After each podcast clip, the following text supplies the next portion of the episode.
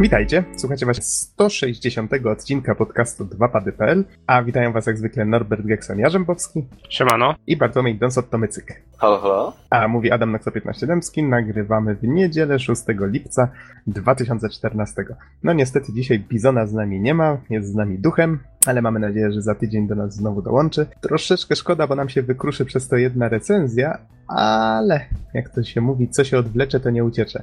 Za to ty, Don, dzisiaj będziesz recenzował grę, przypomnij jaką? Among the Sleep to jest y, taki survival horror z pierwszej osoby, dosyć niedawno wyszedł. W tej grze wcielamy się w postać dwulatka, który przemieszcza się po pustym domu. Na razie nie będę mówić nic więcej, bo w sumie na recenzji wszystko wyjdzie, ale sam setting jest niesamowity, no bo kiedy ostatnio w grze grywalną postacią był dwulatek, który no nie mówi, tylko tam najchętniej pełza na czworakach, a chodzi trochę niezbyt dobrze. Jest to naprawdę świetny temat- pomysł i Mhm. twórcy naprawdę bardzo fajnie wykorzystują na przykład kwestię wyobraźni jego. To, to wyjdzie na recenzji. W każdym razie e, w każdym razie jest to naprawdę no, bardzo dobrze, bardzo dobrze wykorzystany pomysł. Widać, że twórcy wiedzieli, co robią i wow, no wszystko będzie za, za jakieś pewnie 30-40 minut. Wszystko się wyjaśni. Mhm. Okej. E, To, to w ogóle sam temat, wiesz, będziemy mówić o koszmarach dwulatków. To jest takie trochę Tak, creepy samo szczerze, sobie. Powiem Ci szczerze, że po... Dziwię się, że w ogóle żadni nachalni obrońcy praw wszystkich, obrońcy praw człowieka, obrońcy praw zwierząt i wszystkich możliwych praw e, się nie, nie rzucili na tą grę za, nie wiem, za znęcanie się nad dziećmi, bo w gruncie rzeczy dwulatek naprawdę w dosyć nieciekawej sytuacji się w tej grze znajduje. A sądząc e, po, po szczurach z Battlefielda, to tak, takie protesty też Szczerze? mogą wystąpić. Tak naprawdę dopóki nie ma rozgłosu, wiesz, jeżeli gra była reklamowana, wszyscy o niej mówili, no to wtedy im się opłaca coś takiego zrobić, a tak to... No kurde, no mam wrażenie, że czasem chodzi po prostu tym obrońcom o biznes, ale może zostawmy ten temat, bo to trochę polityka. Mhm. To ja tak, póki jeszcze żeśmy się nie rozkręcili, to przypomnę wszystkim, że niezależnie od tego, czy słuchacie nas na stronie 2pady.pl, czy w radiu GRM, to zapraszamy oczywiście na naszą stronę, e, czyli właśnie na wspomniane 2pady.pl, bo tam znajdziecie i linki do wszystkich newsów, które będziemy dzisiaj komentować, i linki do wszystkich filmików i tak dalej, i tak dalej. Czyli przeróżne materiały multimedialne do, do tego, o czym mówimy. No dobrze, panowie, w takim razie, skoro już wiemy, jaki jest temat główny, to myślę, że zwyczajowo przejdźmy najpierw do kilku takich właśnie newsów, które żeśmy sobie wybrali do skomentowania dzisiaj. A akurat myślę, że taki zestaw ode mnie bardziej dzisiaj będzie, więc jestem ciekaw waszego zdania w kilku kwestiach, ale tutaj jest też sporo takich ciekawostek bardziej. Na przykład tutaj na pierwszy ogień niech pójdzie. Ostatnio się skończyła promocja Steamowa, prawda? 30, to było 30 czerwca się skończyła, już mamy 6 lipca, więc troszeczkę Tak, czasu ja minęło. nawet, ja nawet skorzystałem z tej promocji. Jestem bardzo zadowolony zresztą. To jest pogromca portfeli przecież. to by było dziwne, gdyby z niej nie skorzystał. A to skoro... Możemy przerwać na chwilę Noxu, bo jestem ciekawy, Tak, tak, co... proszę bardzo. W sumie jestem ciekawy, no ja to wiem, co Dan kupił, ale to może się podzielisz. E, Ja kupiłem sobie mm, Chivalry e, The Medieval Warfare razem z dodatkiem, bodajże nazywa się Deadly War- Warrior. I to jest na dobrą sprawę gra, e, która traktuje o średniowiecznych pojedynkach rycerskich na broń białą. To jest naprawdę genialne, jak w tej grze zostało to wykonane. Już wcześniej miałem okazję z Gexenem zresztą testować tę grę, dlatego że były darmowe week- weekendy. Natomiast e, naprawdę niesamowite wrażenie robi fakt, że no, to wszystko oczywiście z pierwszej osoby, jak, jak te taktyczne są walki. To znaczy, kiedy ja przegrywam, to znaczy ja wiem, kiedy przegrywam. Znaczy, na przykład, e, że za późno zblokowałem albo zaszarżowałem zbędnie. Naprawdę walki są bardzo sensowne, taktyczne i widać, że tutaj e, najwięcej, e, naj, największą rolę odgrywa właśnie zamysł, w jaki sposób chcemy wykorzystać umiejętności bohatera, bo klas jest kilka e, w podstawie wersji gry e, i jak ten pojedynek będzie wyglądał. E, Na przykład w War of the Roses tak to nie wyglądało, w Mountain Blade'zie With Fire and Sword też niestety tak to nie wyglądało. E, Chivalry jest naprawdę najlepszym silnikiem do walki na broń białą. E, I myślę, że na którymś podcaście fajnie byłoby zrobić porównanie tych trzech gier. Byłoby super. Natomiast, e, natomiast z innych pierwszych wrażeń, e, moim zdaniem, jakby najsłabszym punktem tej produkcji e, jest fakt, że, mm, że mamy w podstawowej wersji mamy dwie frakcje. Jedna to jest e, Agatha Warriors, czyli niebiescy, a druga to jest zakon Masona, czyli czerwoni. W zasadzie jedni są dobrzy, drudzy są źli i na tyle kończy się osobowość jakby tych wszystkich frakcji. Czyli po prostu, nie wiem, ja osobiście nie mogłem utożsamić się z żadną z nich, dlatego że one nie mają zupełnie żadnego charakteru. To, to są niebiescy i czerwoni. Mhm. Okej. Okay. Takim razie, wiecie co, to odłóżmy na sekundkę ten temat Steama. Ja chciałem tylko tak naprawdę rzucić ciekawostką tutaj z cbaction.pl, że jednocześnie było zalogowanych, e, tutaj jest podane, że wczoraj, a news jest z 30, czyli 29 czerwca, 8 milionów osób jednocześnie było zalogowanych na Steamie, więc to jest dość pokaźna liczba, sami przyznacie. Tak, zwłaszcza, że zazwyczaj to jest około 4 milionów z tego, co widzę po statystykach. Chyba w okresach szczytowych to jest około 4. Nie mhm. wiem, jak, jak ty zauważyłeś to, ale to chyba jest Ja przyznam się szczerze, że jakoś średnio zwracam na to uwagę. Zauważyłem tylko, że to jest taki... Można zauważyć taką prawidłowość, bo to się tak regularnie dzieje, że jest więcej, mniej, więcej, mniej, to zakładam, że jak w Stanach jest dzień, to jest właśnie ten, ten wzrost. Ale właśnie chciałem na sekundkę odłożyć ten temat, bo tutaj zacząłeś o tych pierwszych wrażeniach mówić, tak sobie przypomniałem, że nie rzuciliśmy tego zwyczajowego pytania, w co żeśmy ostatnio grali. To ty, Den, już powiedziałeś, a ty, Norbert, co ostatnio grałeś? E, ja ostatnio tak, skończyłem Tank, Tank, Tank. Mm, to może zobaczmy jak z czasem, bo gierka jest raczej mała i dość prosta, więc nie wiem, czy będziemy ją recenzować w pełni. Poza tym obraziłem się na Alien Rage, które w pewnym momencie na poziomie może nienormalnym, bo tam są trzy poziomy, z czego pierwszy już się nazywa chyba coś w stylu wyzwanie, drugi nazywa się bardzo drugi nazywa się coś w stylu trudny, a trzeci w ogóle bardzo trudny, tak? I niestety po prostu tak się tam hurtowo ginie, że stwierdziłem, że mam dość. Ale, ale, będzie recenzja, czy... Nie, bo bym musiał dobrnąć do końca, więc chyba sobie odpuszczę. Po prostu nie, nie mam nerwów. Okay. Może gdybym Ale nie... nawet na najłatwiejszym poziomie trudności nie idzie? Ja grałem na, na tym średnim, czyli tym jakby to jest niby powyżej takiego jakby normalnego, domyślnego. Mm, no i sobie odpuściłem na razie. Wziąłem się ze Sleeping Dogs, na razie jest spoko. Klimaty Hongkongu, takie jakby GTA, y, wraz z dodatkami DLC i jedną taką już misję skończyłem, taka dość szalona, gdzie jakiś naukowiec produkuje jakiś super samochód. Fajne, fajne na razie. A można hakować, można hakować światła? E, lepiej ten samochód potrafi sam jechać i dzięki temu ty w międzyczasie na przykład nas nawalasz takich działek, które mu wyskakują z dachu. Więc... Japonia. No, Chiny. To, tam akurat Chiny, Hongkong. Ale A, no, no zobaczymy. I bardzo fajnie jest zrobiony system walki wręcz. Mhm. Ale to, to też dłuższa historia, więc Ale zostawmy na właściwym Chyba nie lepiej okay. Znaczy inaczej, no bo wiesz, walka wręcz w sensie na pięści. Mhm. E, zauważyłem, że raczej z bronią nie będzie się tu biegać, bo jeżeli wystrzelimy choć jeden pocisk z broni, od razu zlatuje się policja i trochę ciężko, ciężko krótko mówiąc używać broni palnej. Znaczy, zobaczę jak dalej. Jestem dopiero na początku gry po jakichś godzinach, a to jest sandbox. Mówisz, że jeden pocisk i się policja zlatuje. To w Watch Dogsach ktoś musi najpierw zadzwonić na policję, a to jest miasto, które jest po prostu zaszyte kamerami. Okej. Okay zostawmy ten temat. Można głęboko się ten, e, głęboko drążyć te różne mniej czy bardziej sensowne rzeczy w tych różnych sandboxach. Na przykład oglądałem recenzję Kułaza na YouTubie i zwrócił uwagę na coś, na co zupełnie nie zwróciłem uwagi, że w mieście, w Watch Dogsach są ludzie czekający na przystankach, ale po mieście nie jeździ ani jeden autobus. I ja tak słucham tego i wow, Faktycznie. To, to taki, taki, takie uświadomienie sobie w pewnym momencie. Za to są, poci- za to pociągi. Boom, tak, za to są pociągi. No dobrze, lećmy dalej w takim bądź razie. Co ja tu jeszcze mam w swoich notatkach? Mam w notatkach y, news z PS że startuje ogromna wyprzedaż japońskich gier w PS Store, jak głosi nagłówek i fakt faktycznie jest to, muszę przyznać, całkiem fajna akcja, bo ceny nie dość, że nieraz są dość niskie i to za całkiem fajne gry. Niech tutaj zobaczę. Gdzieś tu było Nino Kuni. Może jak wyszukam będzie szybciej. O właśnie, Nino Kuni Wrath of the White Witch 21 zł. No to za taką cenę to naprawdę brać. Niżej widzę Demon's Souls 21 zł. Zbrodnia, trzeba kupować po prostu w ciemno.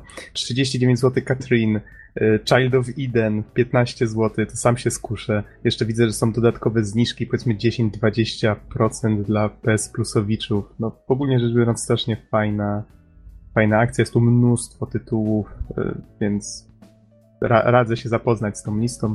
Ona będzie O, jest trwała... Castlevania też Lords of Shadow. Mirror Fate HD. Tak, tak. To ja, ja mam ją na 3DS-a, więc szczerze mówiąc jakoś nieszczególnie mam ochotę ją jeszcze mieć tutaj na, na dużej konsoli, ale Ale warto było wspomnieć, bo generalnie rzecz biorąc, no tytuł, który sobie cenisz. e, Może serię, inaczej, serię, którą sobie serię, cenisz, a tytuł tak. nie bardzo. akurat Mirror of Fate nie, nie, jakoś mnie nie zmiótł, ale a, na, na jedno przejście może być, więc do 16 lipca, czyli, czyli to będzie, no spokojnie, to, to jeszcze myślę, że po opublikowaniu tego podcastu jeszcze z tydzień to będzie trwało. Więc akcja jest bardzo fajna, myślę, że warto przejrzeć listę tytułów. E, Co tu jeszcze mamy? O, Norbert, podesłałeś e, do, link do strony Nintendo na Facebooku. Co tam się z tą stroną dzieje? Ruszyła dopiero, czy... To znaczy, bardziej chodzi o fakt, że wróciło Nintendo do Polski. E, No i mimo, że jest to tylko dystrybutor, zresztą jak widać po nazwie, że nie nazywa się to Nintendo Polska, tylko dystrybutor Nintendo Polska, więc jak na Facebooku sobie coś takiego wpisać, wpiszecie, no to zobaczycie. Mm, No to fajnie, że coś się dzieje, pojawiają się pierwsze wpisy, jest już ponad 4000 lajków. A kiedy dokładnie wystartowało? Jakoś na dniach. Zaraz zobaczę. Mm, 2 lipca dopiero, więc po 4 dniach 4000 lajków. No to całkiem nieźle. Mhm. A zalejkowałeś? E, Ja tak. Ja też mam zalajkowane i mnie to właśnie trochę zdziwiło, bo nawet nie pamiętałem, kiedy to zrobiłem. Przez sen kiedyś. Tak działa Nintendo właśnie. Tak działa Sam Nintendo. nie wiesz, jak bardzo lubisz. coś, coś w tym jest. Co tu mamy dalej? The Witcher Battle Arena. O, rany, moba, kolejna moba. Hmm, co z tym fantem począć? Myślę, że to nic dziwnego, dlatego że skoro, skoro główna epicka historia opowiadana w serii o Wiedźminie, no powoli się już kończy, prawda? No trójka to będzie prawdopodobnie konkluzja, przynajmniej tak się wydaje. Yy, Więc, więc nic dziwnego, że, że chce się zrobić coś więcej z tą marką. Mhm. Co prawda nie znam szczegółów na temat tego pomysłu. Pojawiła się strona, pojawił się zwiastun, który na razie nie pokazuje gameplayu. I właściwie to, co jest najważniejsze, no to właśnie to, że to będzie gra z gatunku MOBA, czyli będziemy mieli tych różnych bohaterów z uniwersum Wiedźmina ścierających się na jakiejś arenie, walczących o terytoria, tak w dużym uproszczeniu. I myślę, że to, co jest tutaj chyba kluczowe, to to, że to nie będzie produkcja na PC, tylko na iOS-a, Androida i Windows Phone, czyli no Norbert, ty na przykład będziesz mógł sobie przetestować na, na Windows Phone. No tak. No i pewnie zagram. Pytanie, czy mnie wciągnie, no bo. Znaczy, z jednej strony będą musieli pójść na pewne uproszczenia, co może być dobre. No bo jednak MOBA mam wrażenie, że przynajmniej tak mi się kojarzy, z ludźmi grind, grindującymi po prostu długimi, długimi godzinami, e, żeby tam po tych szczebelkach się wspiąć. Więc może te uproszczenia, jakie będą wymuszone przez telefon, wyjdą na dobre, zobaczymy. Mhm. Jeszcze tutaj słyszałem argument, że. No bo niektórzy oczywiście zaczęli mówić, że fajnie by było, żeby to wyszło na pecety, ale jeszcze taki argument, takim argumentem ktoś rzucił, że dobrze, że wydają to właśnie na, na urządzenia przenośne, bo ponoć brakuje właśnie tego typu gier dobrych na, na takich urządzeniach i jeżeli coś będzie dopracowane i faktycznie będzie grywalne, to, to no, cie, będą mieli ciężej z konkurencją faktycznie na takich platformach. No na PC chyba jest to już zapchane, no bo mamy i Lola, i tam Dotę, ci ludzie właśnie, tak jak mówię, grają długimi, długimi godzinami. Jeszcze jakieś smajty, kurczę, no jest tego dużo. Więc jest tego mnóstwo, no to fakt. Myślę, że połowa to się nawet nie przebiła właśnie do tego głównego nurtu. A jeszcze było coś chyba z Władcą Pierścieni, tak mi się kojarzy. I nie zapominajmy o Total War Arena, które ma gdzieś postawać i zobaczymy, bo szczerze powiedziawszy jakoś nie słyszałem za bardzo o tej grze jakichś nowości. Coś tam się dzieje w temacie, ale, mm, ale jakoś tego nie śledziłem. Trzeba będzie to zbadać, bo to jednak jest Total War, panowie. A przecież ten do Dead Island też ostatnio Deep Silver ogłosiło jakąś mobę. Czy, czy mi się z czymś pomyliło? Jakąś grę z rzutem izometrycznym. Nie, nie orientujecie się może. Mm, Mm, Niestety nie. nie, tak, tak co, nie. coś mi coś ostatnio mi właśnie takiego mignęło. E, a propos Dead Island, właśnie nie przypadkiem poruszyłem ten temat, bo w kolejnym newsie tutaj na cdaction.pl jest zapowiedź Escape Dead Island od Deep Silver. Ma to być przygodówka tym razem. Więc Deep Silver po prostu szaleje z tą marką. No wiesz, jak kupili, no to dlaczego nie? Warto wykorzystać. Znaczy, To ja sobie, Mhm. Ja sobie wyobrażam takiego klona Walking Dead w tym momencie, nie wiem jak wy. Niby tak, chociaż widzę, że tu przede wszystkim będzie więcej akcji, tak to przynajmniej po zwiastunie wygląda, który zapowiada grę na jesień. I jeszcze jest y, sporo takich motywów szaleństwa, czy, czy jakichś takich dziwnych faz. Bohaterowi, bohater ma jakieś dziwne zwidy, tego typu rzeczy. I coś, o czym jeszcze warto wspomnieć, to to, że gra na razie jest zapowiadana jako ekskluzyw na PS3. Chociaż widzę tutaj w newsie, że będzie to PS3, Xbox 360 i PC. O, to ciekawe. bo Tutaj akurat w zwiastunie widzę tylko, tylko logo PS3.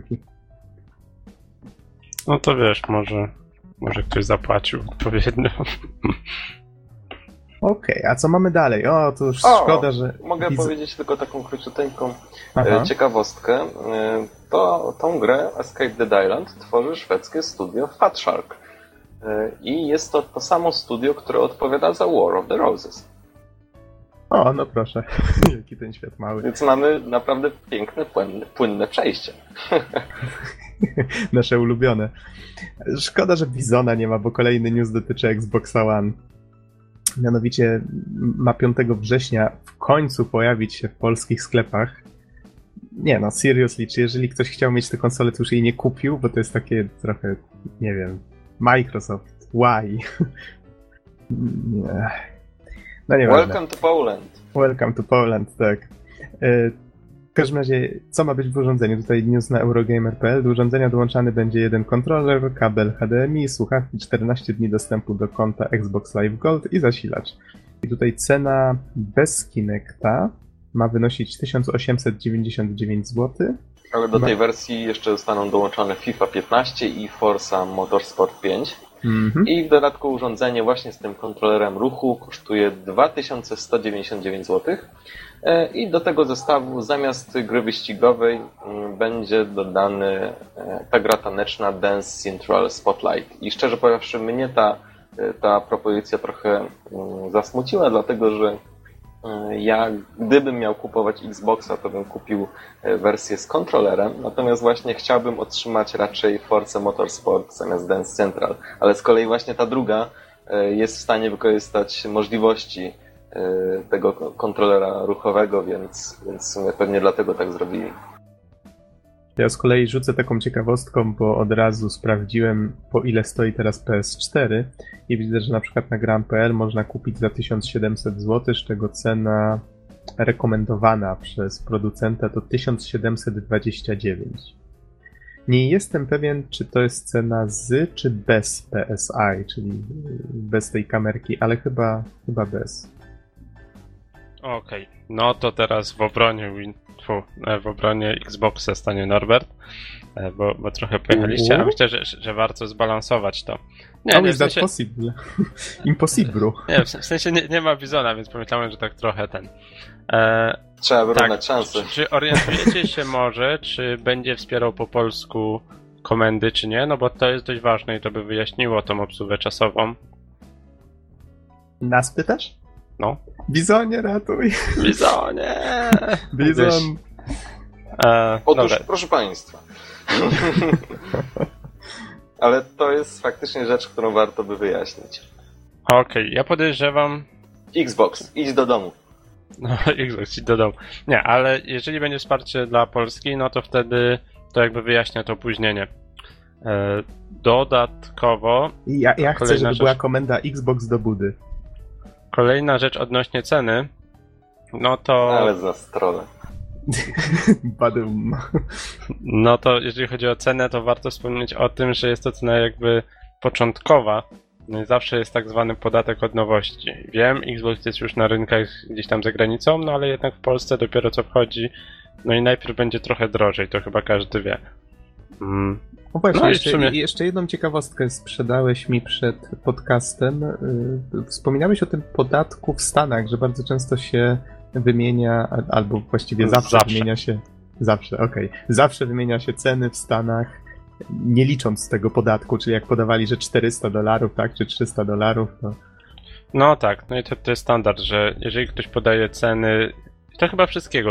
Nie wiem, czy pamiętasz, jak było z cenami PlayStation 4, ale różnica dolary a euro to było chyba 100 dolarów czy 100 euro na korzyść właśnie Stanów Zjednoczonych.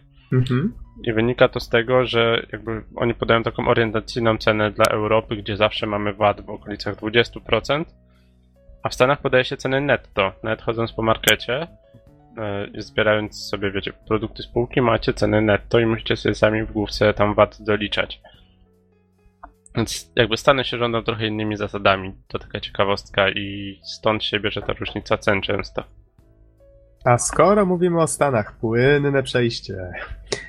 Cliffy B, czyli by, były, by, była głowa, tak? Znaczy głowa, właściwie nie tyle głowa, co twarz Epic Games. Yy, odszedł z firmy, potem ponarzekał troszeczkę właśnie na to tworzenie gier AAA, potem pochwalił oczywiście e, gry indie, no bo on tam się mocno na tym swoim Twitterze jak zwykle udziela. Tego nawyku nie stracił.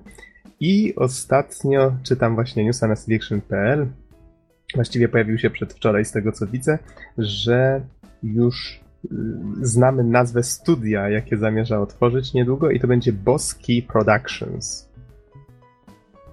Widzę, że może zacytuję. Cliff Bleszyński uruchomił stronę, na której odlicza czas do przyszłego wtorku. Chodzi o szczegóły na temat jego nowego projektu. Wszystkie znaki na niebie i ziemi wskazują jednak, że już teraz znamy nazwę jego nowego studia Boski Productions. Koniec cytatu. A, ciekaw jestem nad czym tam Cliffy B będzie, będzie pracował. Wydaje mi się, że on raczej będzie szedł w stronę jakiejś takiej gry tworzonej ze społecznością, bo jak żeśmy ostatnio komentowali jakieś wypowiedzi z jego strony, to właśnie bardzo chwalił takie gry jak Rust czy, czy Minecraft. Podobało mu się to, więc myślę, że raczej w tę stronę by szedł. No ale zobaczymy. Ciekawe, czy żałuje, że na przykład nie pracuje już w Epiku i nie pracuje przy nowym Unreal Tourmentie, który jest tworzony ze społecznością. Taki trochę troll w jego stronę. tak, trochę tak, to faktycznie. Okej, okay, myślę, że pod podcast wrzucimy jeszcze trzy filmiki. Jeden z nich to jest zwiastun Dreamfall Chapters Reborn. E, tylko nie jestem pewien, czy to Reborn jest częścią tytułu, czy to jest po prostu Reborn trailer. Ale w każdym razie chodzi o Dreamfall Chapters, czyli o kontynuację serii e, The Longest Journey i, i właśnie Dreamfall. Hmm. Możecie mi przypomnieć właśnie, jak się, jaka była pełna nazwa drugiej gry? Ja nie pamiętam. Też nie mówiąc. pamiętacie. W każdym razie chodzi o tą serię, która zaczynała się od najdłuższej podróży, czyli chodzi o tą serię przygodówek, gdzie były dwa światy zawsze, ten nowoczesny sci-fi i, i taki świat fantazji i one się zawsze przeplatały w taki ciekawy sposób. I twórcy właśnie w tej chwili wracają do tej formuły, tylko że będą publikować ją w rozdziałach. No i zobaczymy jak to wyjdzie. Zwiastun wygląda całkiem fajnie, klimatycznie. Nie jest to co prawda taki poziom grafiki na zasadzie jakiejś super nowoczesnej, widać jakieś takie drobne uproszczenia, ale myślę, że to nie jest tutaj najważniejsze, więc... Fajny filmik jest kolejny, The Shovel Knight, czyli rycerze jednak wracają w naszym podcaście. A propos właśnie tego. Broń białą, tak. Walka bronią białą jest bardzo ważna. Tą umiejętność warto opanować także z, z przedmiotami codziennego użytku, na przykład z łopatą. Tak. to jest epicki pomysł. Naprawdę śliczny. To, to, może tak wyjaśnię troszeczkę, jeżeli ktoś nie słyszał o Shovel Knight.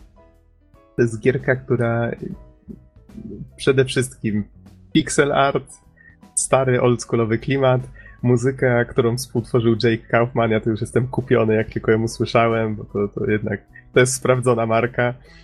I no i właściwie po obejrzeniu tego filmiku stwierdziłem, że, że muszę ją mieć, zacząłem rzucać pieniędzmi w ekran. Na razie nie przyniosło to żadnych rezultatów, ale będę rzucał dalej.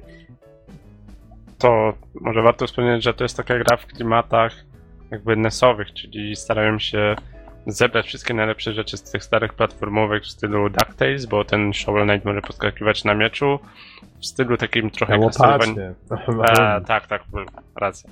E, w stylu takich.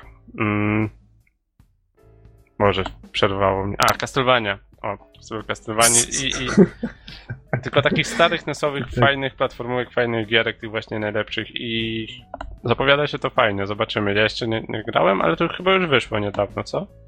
Tak, tak, to już miało premierę, nawet mogę zobaczyć stronę na Gogu. Premiera była 26 czerwca. To jest całkiem niedawno i widzę, że kosztuje 15 dolarów. Gdyby nie to, że mam strasznie dużo gier, których jeszcze nie ukończyłem i teraz yy, nadrabiam co mogę i kiedy mogę, to, to bym już ją kupił, bo naprawdę wygląda świetnie. Przynajmniej trafia w mój gust, to, że tak to ujmę. I tak jak mówisz, kojarzy mi się strasznie z tymi gierkami, na których się wychowałem. Tutaj Castlevania, myślę na czele, bo tu co, co i rusz się przewija jakiś zamek w tle, czy inne tego typu rzeczy. No i jeszcze ten Jay Kaufman. No to już, to już w ogóle jestem kupiony. Na, No na pewno łopata. kiedyś to zagram. Słucham? No i łopata. No i łopata, tak. To... The most deadliest weapon in the world. W jakiej grze można wywijać łopatą, nie? I jeszcze jeden filmik myślę, że dorzucimy. Dwójka, tam można było drąbać ludziom kończyny łopatą. Okej, faktycznie przyznaję, że zapomniałem o postalu. I oddaję. E, dobrze. Wszystko z zombie i innymi takimi rzeczami się nie liczy. Dobra, niech będzie.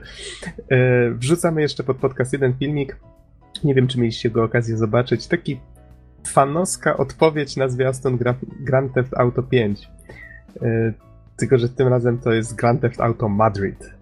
W Madrycie tutaj fani nakręcili odpowiednik tego zwiastuna, czyli starali się wszystkie sceny, które się w nim pojawiają, odwzorować w prawdziwym życiu i w rogu tego zwiastuna leci właśnie oryginał i można sobie porównać jedno z drugim. Strasznie fajnie im to wyszło.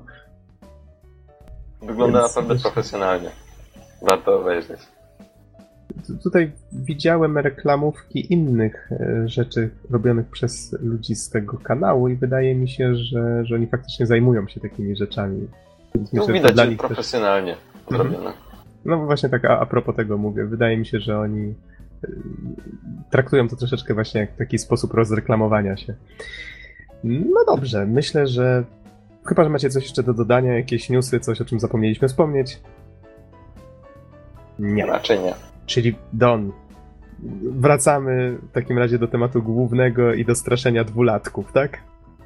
Tak, w ogóle, no właśnie, teraz mówiliśmy trochę o rycerzach, łopatach, teraz, teraz będzie powiem trochę o, o grze, w której w sumie nie walczy się niczym, bo czym miałby walczyć dwulatek, który ledwo co trzyma się na nogach. E, Ale zanim, zanim przejdę do właściwej recenzji, to może poprosiłbym już tradycyjnie o jakieś e, informacje klasyczne z Wikipedii. Mhm, okej. Już pytam ciocię Wikipedię. Ciocia Wikipedia twierdzi, że gra powstała na Unity, że można w nią zagrać na PC, na Macu, Linuxie, PlayStation 4 i że wyszła 29 maja, czyli całkiem niedawno. I że jest survival horrorem połączonym z przygodówką single player. Mhm. W zasadzie całą grę obserwujemy z pierwszej osoby, czyli właśnie z perspektywy e, tego dziecka. E, I tak jak powiedziałeś, dokładnie wszystko się zgadza, jest to survival horror. Jeśli chodzi o fabułę, to w zasadzie całość zaczyna się całkiem niewinnie. Otóż dwulatek obchodzi urodziny, siedzi sobie na takim specjalnym dziecięcym foteliku, e, mamusia go karmi, naprawdę świetnie się nim zajmuje, taka wręcz idylla pojawia się. No i oczywiście mały brzdąc dostaje w prezencie bardzo ładną zabawkę, e, czyli misia. No takiego pluszowego, klasycznego misia, najbardziej klasycznego pluszowego misia, jakiego moglibyście sobie wyobrazić. I już E. przeczuwam coś mało klasycznego z nim związanego, ale kontynuuj.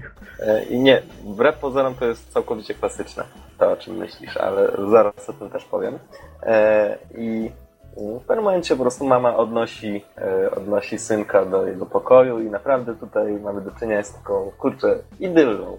Kolory pastelowe, tak naprawdę światło przepięknie wchodzi do pokoju. Właśnie znajdujemy się w pokoju dziecięcym, gdzie znajdują się jakieś różne klocki, e, inne zabawki, kolejka i naprawdę wszystko przepięknie wygląda. I tutaj wchodzi kicker, dlatego że miś ożywa. E, I, I, po prostu zaczyna do nas mówić, zaczyna chodzić po pokoju, gdzieś tam mm, pytać, o, kolejka, jak to się włącza i tak dalej, i tak dalej. I tutaj mm, zaczyna się to, co jest najmocniejsze w tej grze. Otóż tutaj, w Among the Sleep, świat realny miesza się z fikcyjnym. Czyli wyobraźnia dziecka dosłownie na bieżąco odkształca rzeczywistość. To jest genialnie zrobione, jedna z najlepszych scen. Ona znajduje się na, na samym początku gry, więc, więc, yy, więc o niej powiem. To wejście do szafy. Otóż miś chce coś dziecku pokazać, coś ciekawego. Yy, no i bierze go, yy, bohater bierze go na, na ramię i wchodzi do szafy. No ale żeby osiągnąć efekt, to musi zapanować całkowita ciemność, więc trzeba te drzwi zamknąć. I w tym momencie odwracamy się, a za nami oczywiście jest cała masa takich płaszczy, takich dużych, ciężkich prochowców. My przed nie przechodzimy i okazuje się, że znajdujemy się w jakimś takim dużym, ciemnym korytarzu. Dookoła stoją jakieś takie kartony i naprawdę jest to duże pomieszczenie. Nie? I w ogóle okazuje się, że nagle, nagle znajdujemy się w jakimś takim zupełnie dziwacznym miejscu. Mi się oczywiście alarmująco mówi, że mam nadzieję, że tutaj nie ma żadnych potworów. E, po chwili okazuje się, że, że słychać jakiś taki, jakiś taki skrzyp, jakieś takie nadchodzące głosy. Nagle otwiera się, e, otwierają się drzwi do szafy i oczywiście mama odnajduje malucha, e, który nagle zamknął się w szafie i coś sobie wyobraża. Więc to jest genialne. To jest jedna z najlepszych scen w grze, dlatego że pokazuje, jak działa ta wyobraźnia. Wchodzisz do szafy i nagle, chociaż jesteś na zamkniętej przestrzeni, bardzo zresztą wąskiej, to nagle okazuje się, że zwiedzasz jakiś zupełnie nowy świat. I tak to tutaj mm, w tej grze wygląda. Ale oczywiście ta idylla kończy się bardzo szybko, kiedy bohater zostaje położony, e, kiedy bohater właśnie zostaje umieszczony w takim specjalnym łóżeczku e, z dużymi kratami, żeby oczywiście nie uciekł. E, nagle, nagle okazuje się, że w nocy dzieją się jakieś dziwne rzeczy. Otóż miś przez jakąś taką niewidzialną siłę zostaje porwany, a całe łóżko dziecięce przewrócone. No i oczywiście odtąd dziecko swobodnie się przemieszcza pustym mieszkaniu. I co jest, co pierwsze się rzuca w oczy? Oczywiście ta nietypowa perspektywa, z jakiej wszystko oglądamy. Wszystko jest takie naprawdę duże. Więc mamy, nie wiem, stoły gigantyczne, meble, za które możemy podejść, y, nie wiem, w salonie taki telewizor, który gra i też, też jakby działa na pewne emocje. I co jest fajne, perspektywa dziecka nie ogranicza się tylko do widoku, ale także do jego emocji. To znaczy, w momencie, kiedy, kiedy na zewnątrz błyśnie się, po prostu jest burza, no to wtedy dziecko automatycznie odczuwa strach i cały obraz faluje i wiecie, jest to zaburzenie, dlatego że no, dziecko małe boi się tego typu rzeczy. Jak na przykład coś się dzieje za, za drzwiami, rodzice się kłócą, to też y, obraz nagle zaczyna się rozmywać, trząść się wręcz i dziecko się boi, bo coś się dziwnego, coś nieprzyjemnego się dzieje. Bardzo fajnie to pokazane to, jak, jak małe dziecko reaguje na tego typu bodźce. Oczywiście właśnie jesteśmy w tym pustym mieszkaniu, jest burza, jest ciemno w ogóle e, i trzeba odnaleźć matkę. Oczywiście z misiem coś niedobrego się dzieje, on jest w pralce, trzeba go uwolnić e, i, i w pewnym momencie trzeba odnaleźć mamę, bo coś tu jest nie tak, coś tu jest bardzo nie tak. Okazuje się, że mamy nie ma. E, I od tej pory bohater wraz z misiem będzie przemierzać dosłownie fantastyczne światy właśnie po to, by odnaleźć mamę. E, I tutaj, aby to zrobić, będą potrzebne cztery przedmioty, e, które, e, z którymi związane są jakieś dobre wspomnienia. Po prostu z każdym przedmiotem jesteśmy coraz bliżej celu i, i bliżej odnalezienia mamy. I co jest bardzo ważne, te wszystkie fantastyczne światy to jest odkształcony dom i jego okolica. I naprawdę bardzo odkształcony, czyli mamy jakiś taki zupełny bajzel, poprzewracane przedmioty, stoły, zupełnie surrealistyczne, ułożone albo na przykład cała masa drzwi, niektóre nawet, nie wiem, jakoś odwrócone pod pewnym kątem, czy na przykład, nie wiem, całe pomieszczenie, które jest odwrócone w pionie, albo, nie wiem, pokój, który bez podłogi, który nagle wrasta w las, czyli po prostu jakiś dom, który znajduje się w lesie. E, co jest e, ciekawe, oczywiście te poziomy nawiązują do poszczególnych części e, domu. Nic nie dzieje się tutaj przez przypadek. Mało tego, po poziomach też są rozrzucone dziecięce rysunki. I te dziecięce rysunki to są oczywiście jakieś takie bazgrały, jak to dwulatek mógłby narysować, prawda? Że jest jakaś taka mała postać i, i obok, y, obok tej małej postaci jest, y, jest taka mała, jeszcze mniejsza brązowa postać, czyli dziecko i miś. I nagle okazuje się, że tam, nie wiem, że jest jakiś taki duży cień przed nimi. Albo, albo na przykład jakaś, jakieś takie inne, mm, jakieś takie inne miejsce. Te wszystkie bazgrały, co jest ciekawe, w jaki sposób nawiązują do tego, jak wyglądają te poziomy. Czyli jakby dziecko sobie rysowało i teraz mamy urzeczywistnienie jego wyobrażeń. Bardzo ciekawe to jest. E, więc y, na przykład na tych rysunkach mamy most cymbałków, jakąś ciemną plamę, o której wspomniałem i to wszystko jakoś y, faktycznie mm, wiąże się z tym, co widzimy na ekranie. Tutaj mamy y, bardzo dobrze zrobione opowiadanie historii level designem i no, strasznie mocno rozbudowana jest symbolika i nic nie dzieje się przez przypadek te wszystkie poziomy, wszystkie elementy, które się znajdują w tych poziomach są bardzo istotne i mają znaczenie symboliczne. Oczywiście e, poszukiwania matki nie byłyby tak emocjonujące, gdyby nie przeciwnicy, którzy, e, którzy nam tym przeszkadzają, a są właściwie z ich dwoje. Są takie dwa potwory. E, jeden z nich to jest potwór kobiecy, który trochę przypomina takiego, takiego drewnianego golema o takich długich, sterczących włosach a drugi to jest, to jest potwór męski i, i on przyjmuje postać e, takiego długiego męskiego prochowca z oczami e, w miejscu kołnierza. I tutaj, tak jak powiedziałem, bardzo ważna jest symbolika, czyli na przykład kobiecy potwór, wszystkie lokacje, które są związane właśnie z nim, tam występuje woda, butelki, zawsze tam wszystko cieknie, kapie ta masa wody. E, I, I to też nie dzieje się przez przypadek. To dzieje się z, pe z pewnego e, powodu. Wyobraziłem sobie właśnie mamę w, w tym, w lokówkach. I, I, jak małe dziecko może reagować właśnie na taką, na taką zmianę. Ja, ja tak przerwę ci na sekundkę, ale na przykład mhm. moja, moja mama mi kiedyś opowiedziała historię, że ja właśnie jak byłem mały, to reagowałem płaczem, jak tylko zdjęła okulary. Że ja jako małe dziecko czy człowiek reaguje właśnie na, na takie zmiany, prawda? Mhm. E, I właśnie gra porusza moim zdaniem bardzo ważny problem, czyli sposób odbioru realnych zdarzeń przez umysł dziecka. I stawia pewne pytania. Skąd się biorą te wszystkie jakieś takie dziwaczne miejsca w wyobrażeniach dziecka, a nawet skąd się biorą potwory w wyobrażeniach dziecka? E, I bardzo ciekawie jest odpowiedziana, e, odpowiedziane jest, no, sformułowana jest odpowiedź na to pytanie. Otóż na dobrą sprawę dzieci same ich nie wymyślają. Mogę tylko tyle powiedzieć, żeby nie zaspoilerować niczego. W każdym razie naprawdę bardzo mocno jest, e, bardzo mocno jest rozwinięta symbolika i wszystkie te poziomy, które nawiązują do konstrukcji domu i do pewnych wydarzeń, to potem wszystko jest skonfrontowane z taką realną rzeczywistością i naprawdę robi niesamowite wrażenie. Jeśli chodzi o postacie, to oczywiście mamy bohatera, e, czyli dwulatka, który o Donsławie jeszcze nic nie mówi.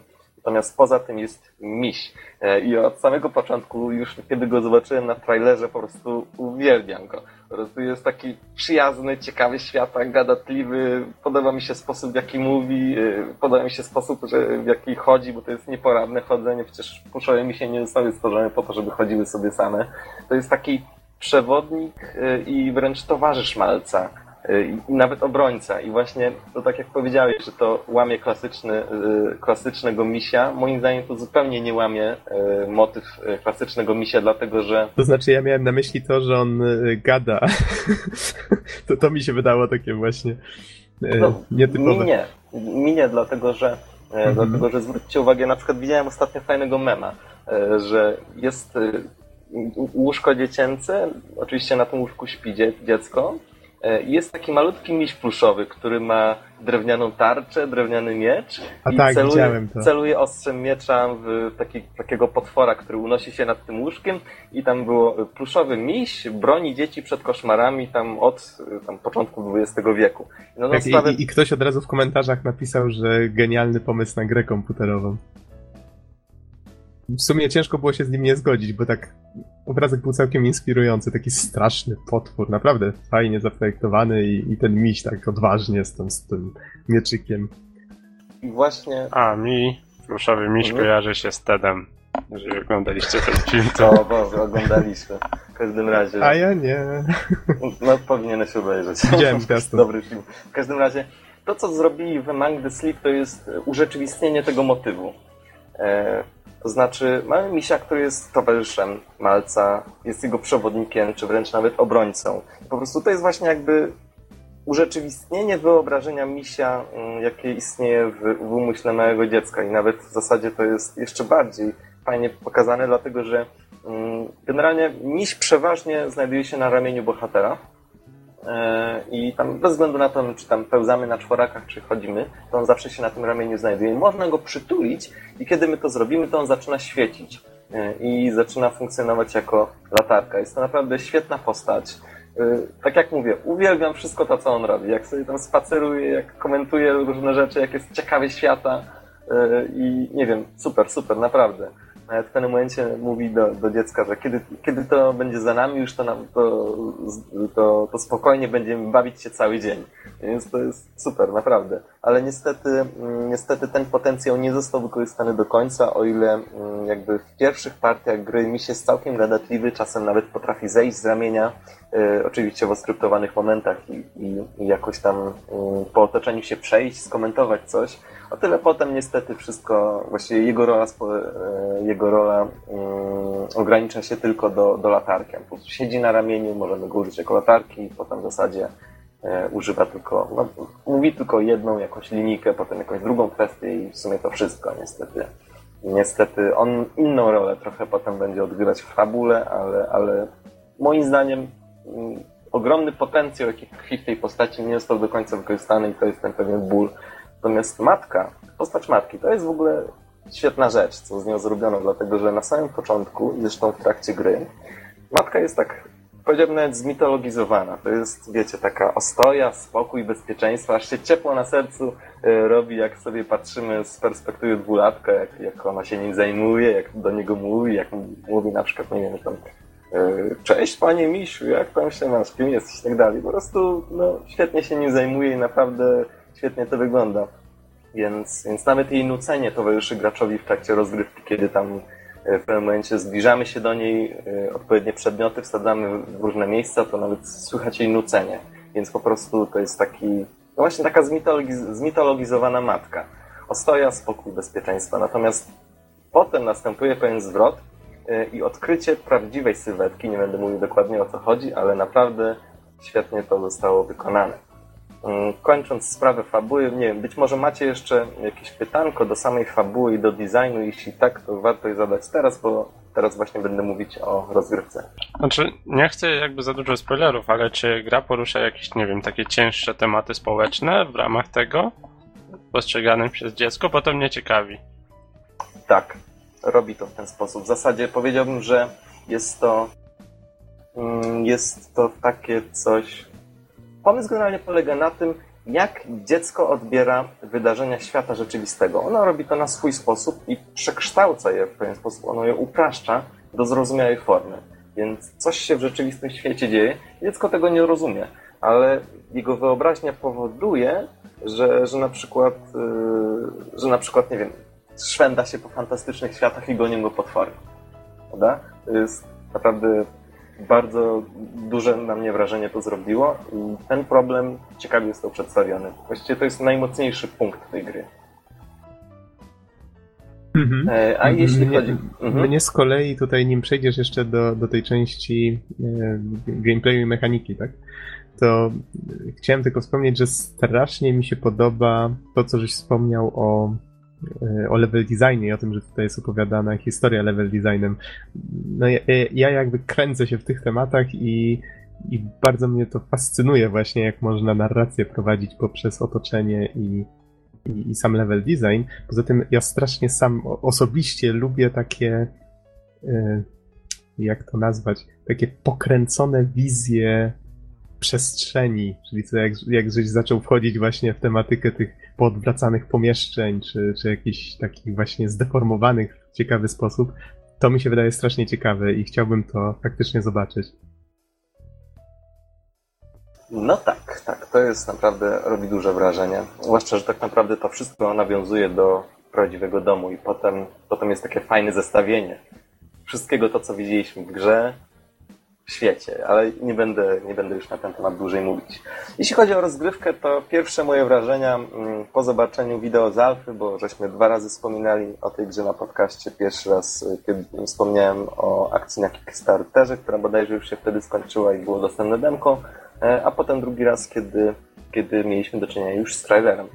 E, gra rozgrywką przypomina nieco amnezję, e, czyli mamy pierwszą osobę, potwory, które nas ścigają, konkretnie dwa, przeciwko którym nie możemy w żaden sposób walczyć, których możemy jedynie unikać. No, skojarzenie jest jak najbardziej, e, jak najbardziej stosowne.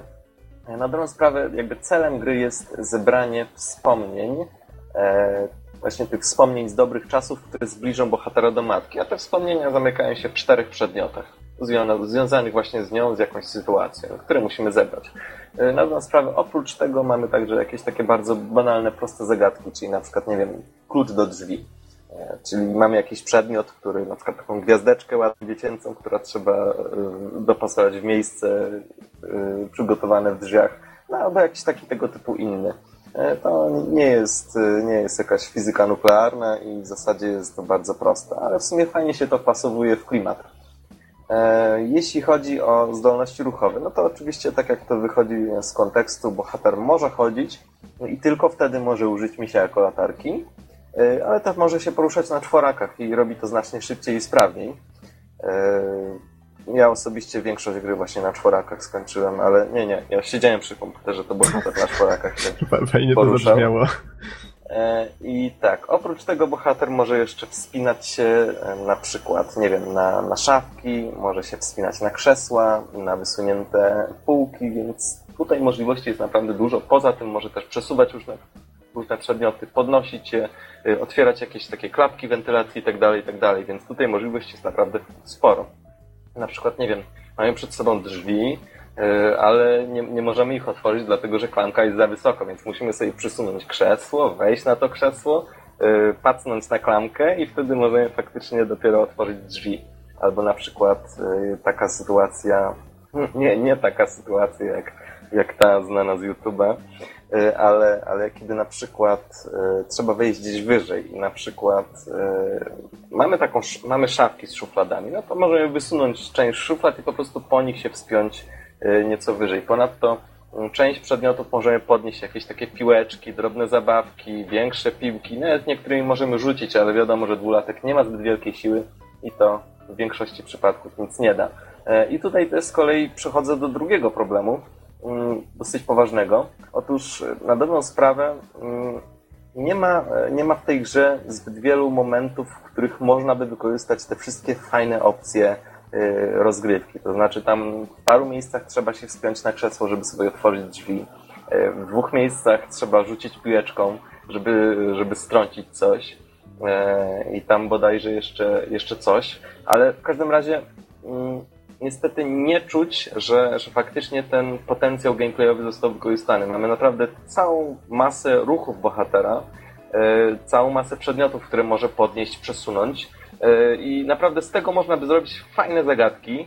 No, może takie, można powiedzieć, takie zagadki sytuacyjne, czyli nie wiem, gdzie odsunąć szufladę, żeby wejść trochę wyżej, żeby gdzieś tam przejść dalej. To byłoby naprawdę fajne, niestety tego w grze nie ma zbyt wiele e, i, i w zasadzie no, ja odczułem, że, że niestety, niestety ten potencjał wytworzony nie został wykorzystany. E, ponadto, co tam bohater jeszcze może robić? Na przykład chować się w szafkach przed, przed potworami ale niestety okazuje się, że w większości przypadków po prostu nie ma się za kim chować, dlatego że e, w większości, e, przez większość gry potworów po prostu w okolicy nie ma. I tutaj, tutaj jest też kolejny mój problem z tym. Znaczy, generalnie nie, zro, nie zrozumcie nieźle.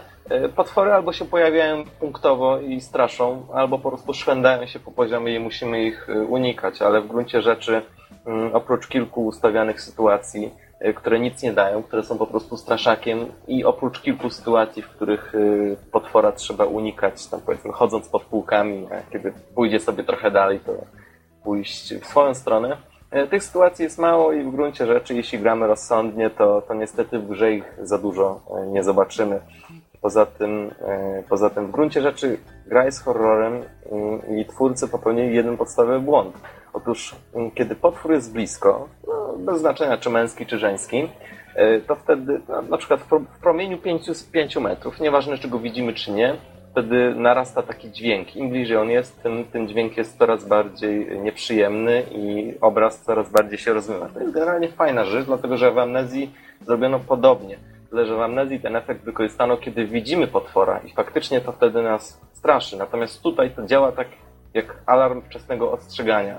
I dosłownie, kiedy nie słyszymy tego dźwięku, to wtedy mamy stuprocentową pewność, że potwora nie ma w pobliżu i po prostu w ten sposób nie ma żadnej presji. Bo w amnezji to było tak. W amnezji to Wybaczcie małą dygresję, ale jednak w gruncie rzeczy chciałem o tym powiedzieć krótko, bo w amnezji e, grając w tą grę czułem się trochę, mm, wiecie, jak, jak taki chomik w klatce. Twórcy naprawdę bardzo perfidnie wykorzystują wszystkie techniki straszenia, żeby przestraszyć. Na przykład, nie wiem, e, potwór jest za drzwiami. Ja szybko zamykam te drzwi e, i zasuwam je beczką. No dobra, nic nie słychać. Nie wiem, czy potwór tam jest, czy go nie ma. Czy otworzyć drzwi, on sobie zniknął oskryptowany, czy on dalej tam siedzi, bo jest oskryptowany i ma nie ścigać. I po prostu na tym polegał E, na tym polegał między innymi, ja o tym mówiłem na ZTG, na jednym z wykładów, e, konkretnie survival horror, jak to działa. Na tym polega właśnie między innymi wytwarzanie tego niepokoju. Ty nie wiesz, gdzie jest potwór, czy on tam dalej jest, czy nie ma, czy sobie poszedł. I w amnezji akurat mam, mam świadomość, grając ma świadomość, że potwór może pojawić się gdziekolwiek. Natomiast tutaj ten jakby no, alarm wczesnego ostrzegania niestety psuje całe to napięcie. E, poza tym, mm, mimo to, że poziomy naprawdę są fajnie zrobione, że dźwięki na tych poziomach też potrafią zbudować nastrój, e, to gra nie wykorzystuje jednak potencjału straszenia tych takich straszaków punktowych miejsc, w których się pojawia potwór jest mało i nie robią większego wrażenia. Natomiast e, mechanizm pościgu, taki bardzo fajny mechanizm pościgu, który ja sobie bardzo cenię, na mnie świetnie działa, został wykorzystany tylko raz. Na czym on polega generalnie? Wiecie, na przykład mamy przed sobą drzwi, które trzeba otworzyć. Ale żeby je otworzyć, trzeba przesunąć sobie krzesełko i dopiero klamkę patnąć i dopiero można przejść. No to wyobraźcie sobie, że musicie to zrobić, ale bardzo szybko, dlatego że za wami jest potwór i czujecie ten narastający za wami dźwięk. Musicie to zrobić bardzo szybko i precyzyjnie, e, żeby uciec, bo za nami jest potwór. Naprawdę świetnie działa, bo w ten sposób pod presją musimy wykonać jakąś czynność i tutaj naprawdę napięcie jest mocne. W amnezji to całe, bardzo wielu sytuacjach jest wykorzystywany ten, ten motyw, natomiast tutaj właściwie tylko raz. Czy, czy dwa razy. Przerwę ci na sekundkę. Pamiętasz Strangera z, y, z Nocturne? Oczywiście, że pamiętam. Jesteś pewien, że ta gra to nie jest jego origin story? Potwory. Byliśmy głupi, że nie, nie wierzyliśmy dzieciom. w każdym razie Mm, tak jak mówię, niestety jeśli chodzi o rozgrywkę i, i, potencjał czynności, jakie można by wykonać i zagadek, jakie można by wytworzyć y, na bazie tych wszystkich umiejętności bohatera i w ogóle y, potencjału otoczenia nie został wykorzystany.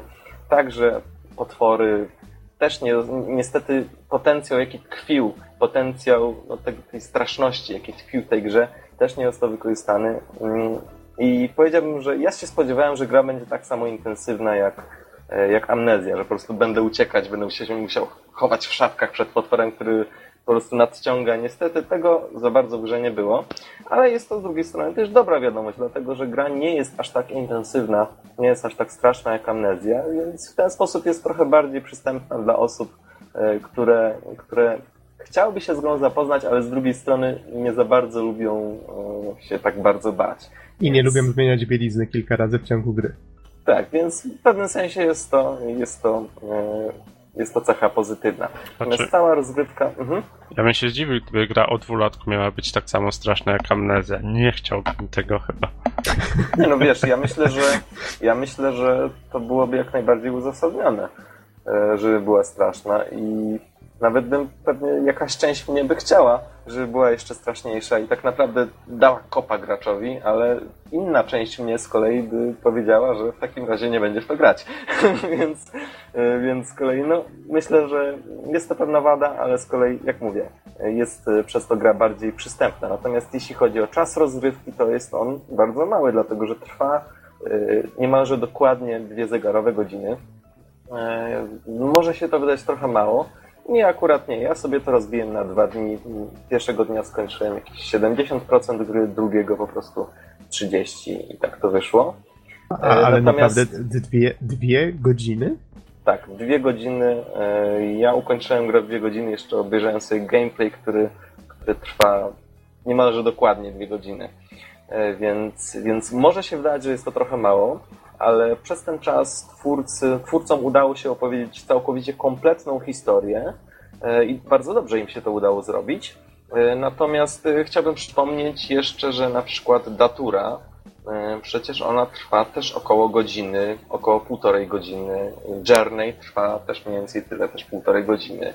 Dear Esther z 50 minut, tak na, na dobrą sprawę. Więc jest cała masa gier, które właśnie trwają mniej więcej tyle czasu i to wcale nie musi być wada. Chociaż szczerze powiedziawszy, jeśli ktoś kupuje, jeśli ktoś kupuje, jeszcze tylko dokończę myśl, jeśli mhm. ktoś kupuje powiedzmy grę na premierę i płaci dużo, no to i tak mimo wszystko pewnie chciałby, e, chciałby zobaczyć i coś więcej niż tylko dwie godziny akcji.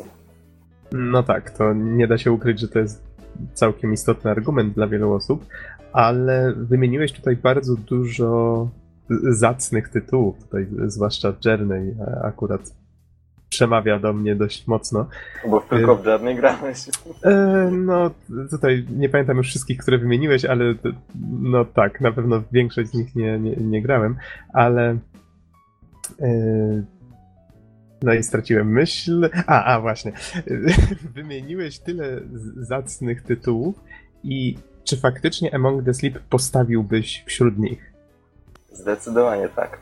To jest dlatego, myślę całkiem że, istotna wiadomość. Dlatego, że mm, no, mimo tych braków e, w wykorzystaniu potencjału, głównie jest to potencjał dotyczący rozgrywki, właśnie dlatego trochę rozwinąłem ten temat i porównałem rzeczy do amnezji. E, trochę są braki w designie, tak jak powiedziałem, ja bym chciał więcej misia zobaczyć. No, dajcie mi więcej misia, naprawdę. Uwielbiam go, uwielbiam go. No, cudowna rzecz. Świetny pomysł i naprawdę zakochałem się e, w tej postaci i w tym, jak ją wykorzystano. Natomiast, e, tak jak mówię, moc tej gry tkwi w designie, w sposobie, w jaki opowiadana jest historia. E, właściwie w całym tym problemie, który już nakreśliłem, jak dziecko odbiera realne wydarzenia w świecie i jak to przekształca za pomocą swojej wyobraźni. To naprawdę świetnie zostało wykorzystane, świetnie zostało pokazane.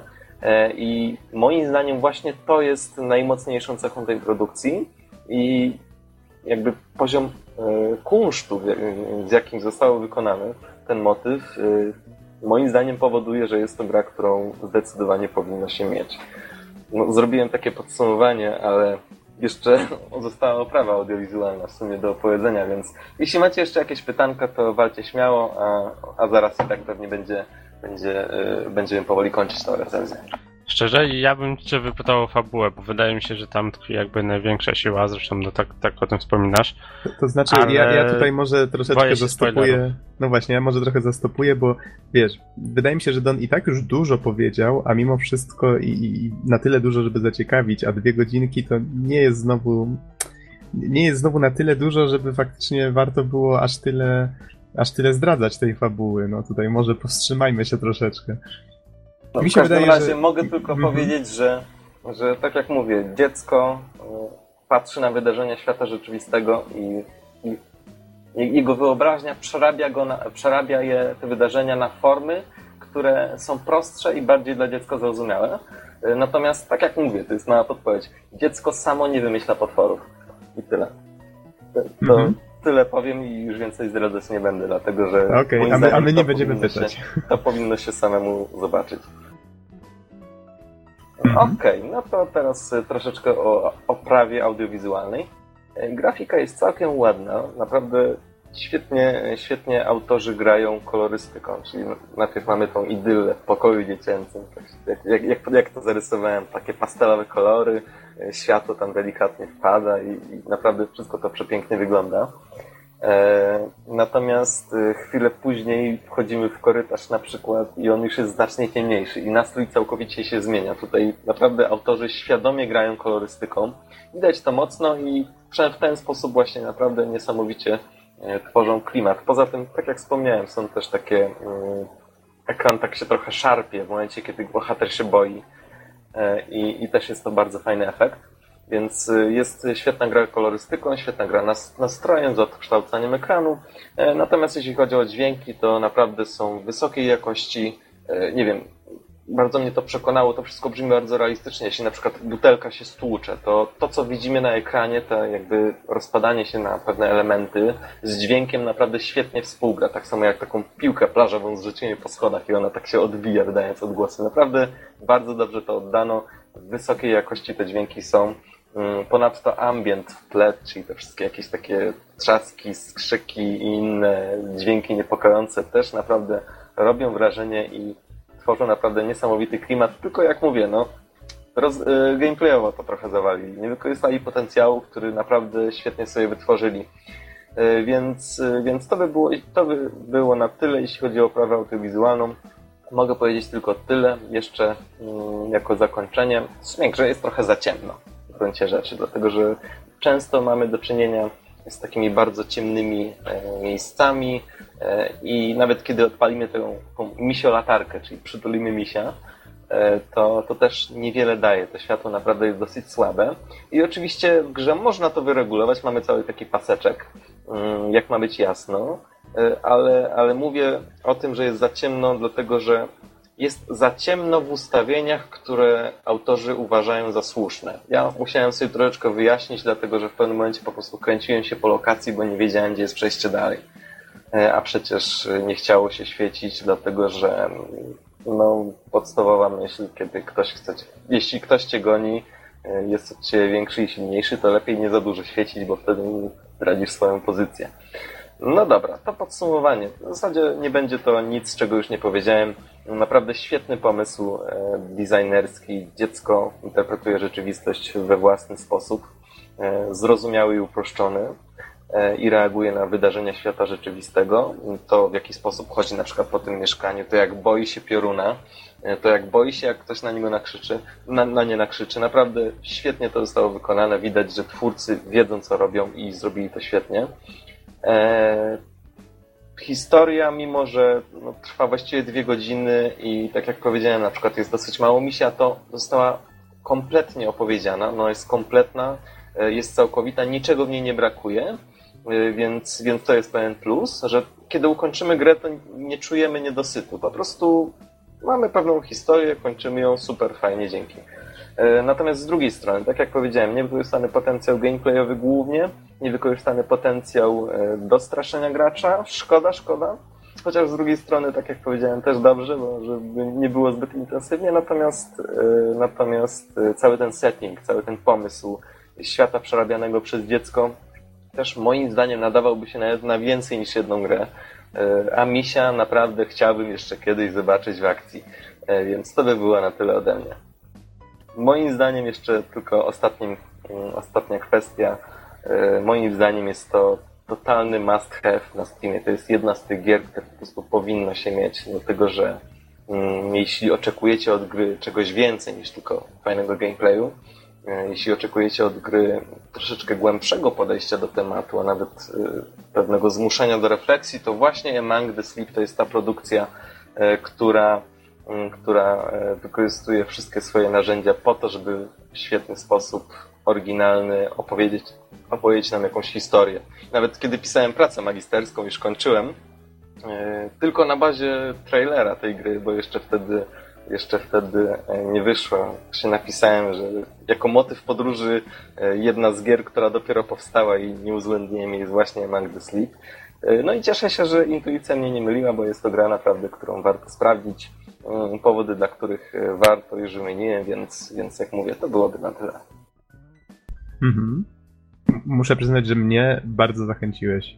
Zwłaszcza tutaj tymi, tym mówieniem o klimacie, o opowiadaniu historii level designem. Poza tym powiem ci, że jakoś tak mam sentyment, albo może po prostu lubię takie klimaty historii świata marzeń, czy, czy właśnie takich może czasami surrealistycznych. Surrealistyczne klimaty. O, o, ładnie żeś to ujął, dokładnie.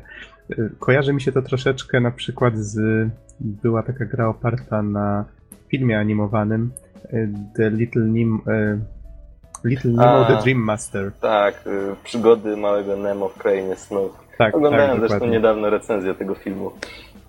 Bez sensu film, ale, ale pomysł To, to, jest, świetny. to, jest, to jest ciekawe, bo gra ponoć miała powstawać równolegle z filmem, a ostatecznie film y, bardzo długo jego powstawanie się przeciągało i On twórcy gry. powstawał z 7 albo nawet 8 lat. Ostatecznie twórcy gry skończyli ją dużo szybciej i z tego co mi wiadomo nie ma chyba ona zbyt dużo z samym filmem wspólnego.